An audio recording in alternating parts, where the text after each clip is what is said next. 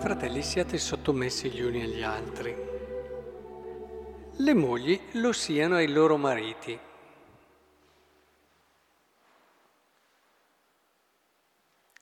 Da problema. Ma il problema deriva semplicemente dal fatto che non si è letto bene il testo. Perché se io leggo questo testo, ma io mi sottometto tutta la vita se fossi una moglie, ma mi sottometto tutta la vita. Dobbiamo cercare di capire il senso profondo di questo testo che è uno dei testi più belli eh, della scrittura e, della, e del Magistero di Paolo. Allora, dobbiamo intendere, bene, tu sia sott- beh, sottomettiti, a parte che dice gli uni agli altri in generale, però sottomettiti, un termine che dà un po' fastidio, no?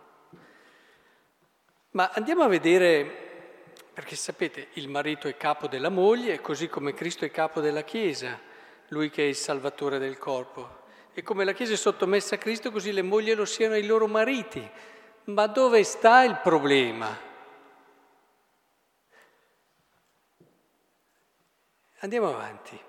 Se io devo essere sottomesso a uno che Amate le mariti, amate le vostre mogli come Cristo ha amato la Chiesa. Uno che mi ama come Cristo ha amato la Chiesa.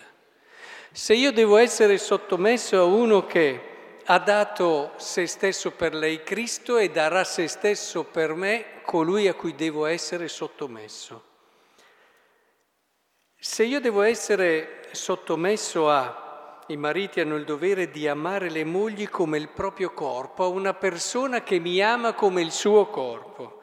Chi ama la propria moglie ama se stesso.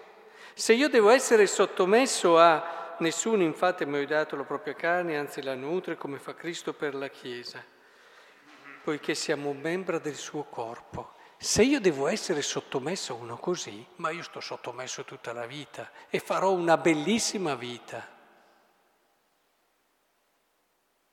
Vedete, Paolo va alla sostanza. Allora, questo brano è evidente che per il linguaggio risente del contesto culturale dove è stato scritto, dove c'erano relazioni di un certo tipo tra uomini, donne, considerazioni, eccetera.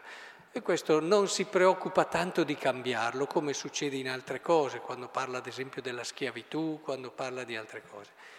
Qui Paolo non si preoccupa di quello, Paolo qui si preoccupa di andare alla sostanza delle cose, e, e di, di far capire che mistero grande c'è nel matrimonio, nella relazione tra le persone. Ed è proprio lì che dobbiamo capire e comprendere la bellezza di questo dono. Beh, vi invito a fare una riflessione al giorno d'oggi, dove abbiamo risolto tutti questi problemi di sottomissione, tutti abbiamo gli stessi diritti, tutti siamo pari, sono più felici i matrimoni? Vi invito. No? Abbiamo risolto, ed è un bel lavoro eh, che siano stati risolti, non fraintendetemi, però adesso che abbiamo risolto e guai ci si scandalizza se si considera la donna inferiore all'uomo, eccetera, abbiamo risolto il problema dei matrimoni, sono tutti così felici vanno tutti così bene? È perché manca quello sotto. Quindi mi sta bene risolvere quello sopra, ma attenzione a non trascurare quello sotto, perché poi se non c'è questo darsi, considerarli come se stessi, dare la vita come Cristo ha dato la, la sua, il Vangelo che parla di un seme, che per portare frutto deve morire, il lievito che nella pasta sparisce ma i frutti sono abbondanti, quello diventa un albero enorme, la pasta lievita tutta, ma perché l'amore è così, l'amore è come quello di Cristo che ha dato la sua vita per la Chiesa. Ed è questo rispetto profondo che dobbiamo acquisire, non semplicemente il fatto che bene siamo tutti uguali, ma davvero tu vivi questo. Ecco, la scrittura, vedete, come anche quando si parla di altre problematiche che ho accennato prima, va alla sostanza della relazione e ci invita, è molto più facile dire abbiamo tutti gli stessi diritti che dire io do la mia vita per te. o no? È molto più semplice. E l'umanità ha fatto dei progressi straordinari e ringraziamo per tutti questi progressi nel rispetto della persona, nella dignità dell'uomo, che a volte ti viene da dire abbiamo fatto tutti questi progressi e poi dopo vediamo come magari giovani creature giovani, piccole creature come gli embrioni non vengono rispettate per niente, mai come oggi.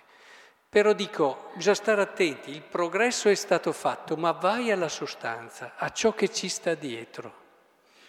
Ecco, questo testo del matrimonio dovremmo prenderlo, dovremmo rileggerlo, soprattutto distribuirlo con abbondanza alle coppie, facendogli capire quello che dice davvero Paolo. E allora forse ci accorgeremo che è un mistero grande davvero, eh? come dice Paolo in un'altra parte. È un mistero grande, bello, affascinante, è un'avventura unica quella dell'amore. E, ti rendi conto che insieme a Cristo diventa anche possibile.